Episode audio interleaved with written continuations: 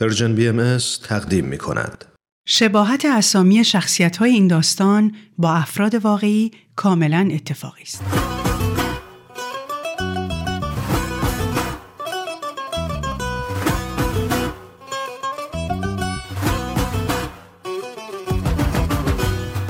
پاورقی های من و صحبا قسمت هفتم غروب که برگشتم صحبا داشت توی هموم جوراباشو میشست و امیر داشت هفتش تا ورق مقوای نقاشی شده رو که روی زمین پهن کرده بود به هم میچسبوند. وقتی پرسیدم که این چیه کشیده گفت که برای تولد اشکان یه بازی نقاشی کرده که اونو دوستاش می‌تونن روش راه برن و بر مبنای انتخابشون رنگش کنن و نمی‌دونم اگه چی بشه می‌تونن با رنگ دیگه ترکیب بشن و اگه چی نشه تک رنگ میمونن و از این قصه. امیر داشت قواعد بازیشو مثل قضیه ریاضی توضیح می‌داد و من تازه یادم افتاده بود که ای داد اشکان دیروز وقتی حالم بد بود به هم گفته بود که امروز تولدشه. و حالا به جای اینکه حواسم باشه و یه برنامه جور کنم که بیرون بمونم مثل یه پسر خوب و معدب برگشته بودم خونه که ببرنم تولد. چسبکاری که تموم شد و امیر مقواها رو جمع کرد گفت بریم. گفتم من نمی‌تونم بیام. راستش خیلی درس دارم برای فردا. صحبا که داشت جورابای شستش رو روی شوفاژ میذاشت گفت بیا شام تو بخور و برگرد. صدای زنگ در اومد. صحبا آیفون رو برداشت و بعد رفت بیرون. تا با امیر تنها شدم یکم این پا اون پا کردم و گفتم راستش امیر جان من به یه دلیل دیگه نمی‌تونم بیام. امیر گفت باورت میشه خودم فهمیده بودم؟ معلومه که باورم نمی‌شد. از خوشحالی داشتم بال در می آوردم بالاخره می‌تونستم راحت حرف بزنم. بگم که نمی‌خوام بیام مهمونی خونه بهایا و از همین جام تا چند روز دیگه میرم. حتی می‌شد بگم که فقط مات موندم خود تو اینجا چیکار می‌کنی. ولی امیر که فرصت نداد حرفمو بگم دست گذاشت روی شونم و با اینکه از من دو سال کوچکتر بود مثل یه برادر بزرگتر که چون همه چی رو فهمیده دیگه دلش نمی‌خواد زیاد براش توضیح بدی گفت آقا تو هنوزم با ما تعارف داری؟ گفتم اصلا بحث تعارف نیست. نمی‌دونستم چطوری مطرحش کنم. گفت از این چیزا انقدر پیش میاد. فکر کردی خود من مشکل ندارم؟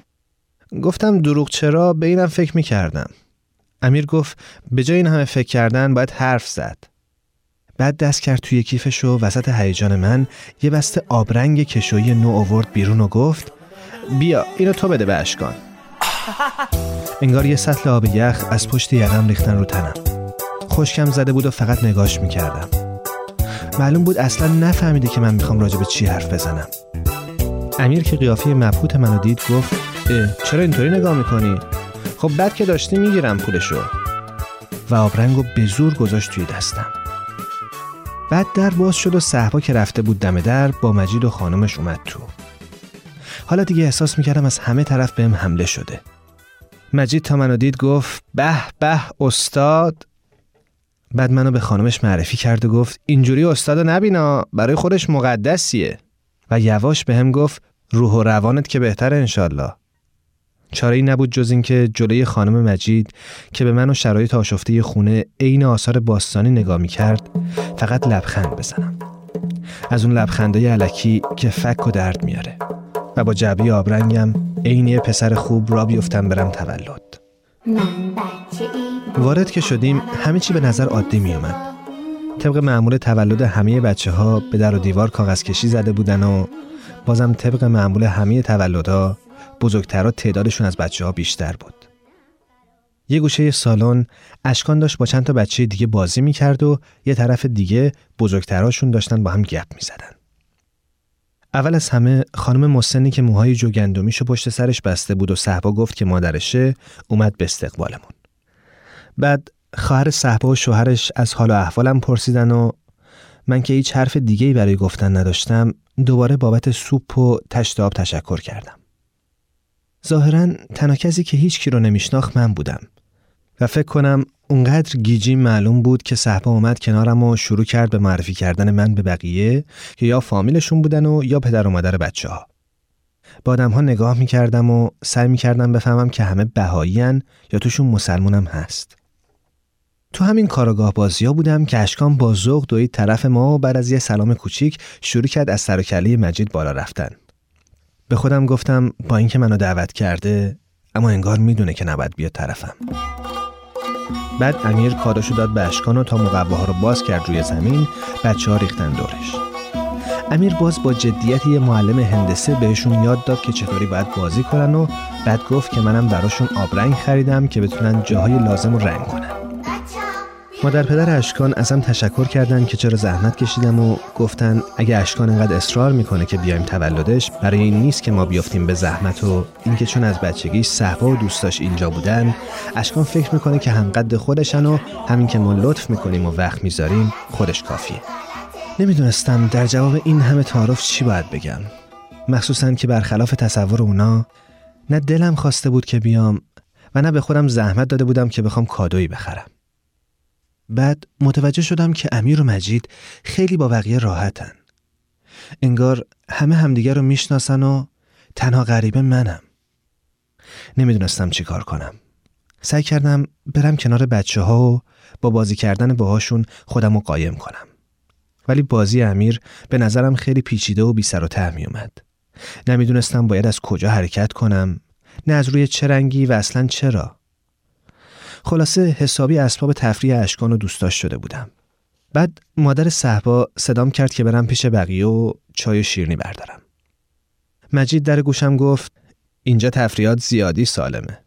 بعد چایشو برداشت و به صحبا گفت آقا به سلامتی.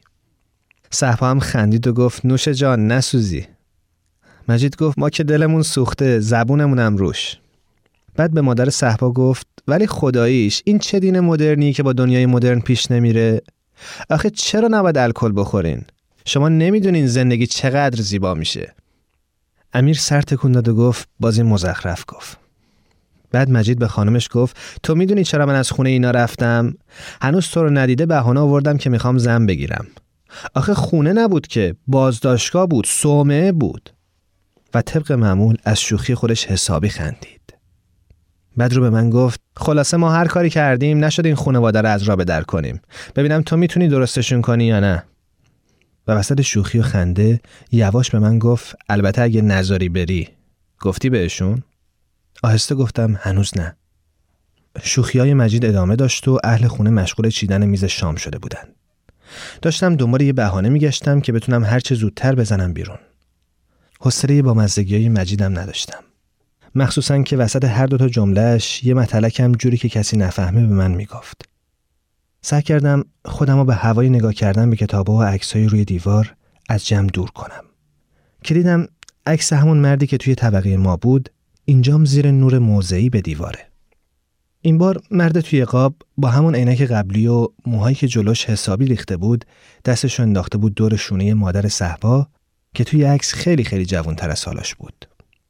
زیر این عکسم توی همون نور موضعی یه جعبه شیشه‌ای بود که روی زمینه مخمل سورمهیش یه عینک با دسته های باز گذاشته بودن. همون عینکی که مرد توی عکس زده بود به چشمش. وقاب طوری بود که از بالا و روبرو می‌تونستی عینک رو ببینی.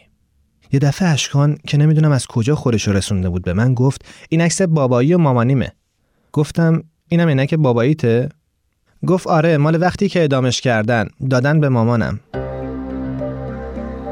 نمی‌دونستم دارم درست میشنوم یا نه. فقط حس کردم تمام بدنم سرد شد. یه دفعه پدر اشکان اومد و گفت پسرم قرار شد که این کلمه بیخود و دیگه تکرار نکنی. اشکان دلخور گفت خب رفته پیش خدا. بعد به من گفت میگن نگو ادام بگو رفته پیش خدا.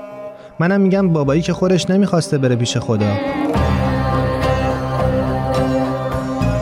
پدر اشکان که نمی‌دونست باید به پسرش چی بگه به من نگاه کرد و سر تکون داد.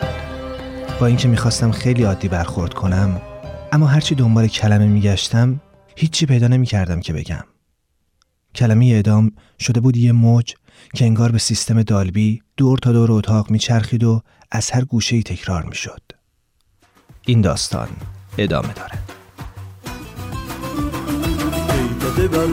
کجا کجا می روی قصد تو بر پاس کجا می روی کجا می روی جامی شوری بکن از نو بپا شغل همین جاست کجا می روی شغل همین جاست کجا می روی روح جوان جسم جوان دل جوان. خیز و بدم در تن عالم روان. روح جوان جسم جوان دل جوان. خیز و بدم در تن عالم روان.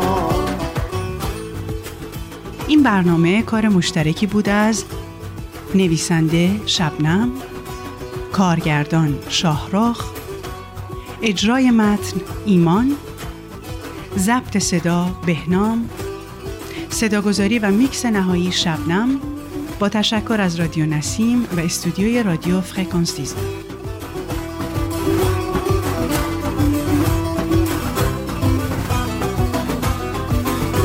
ببین خوش که نمایان شده ساکن قلب همه یاران شده. بام دل از جام بقاتر نما با دل اشاق دمی سر نما با دل اشاق دمی سر نما. روح جوان جسم جوان دل جوان خیز و بدم در تن عالم روان روح جوان جسم جوان دل جوان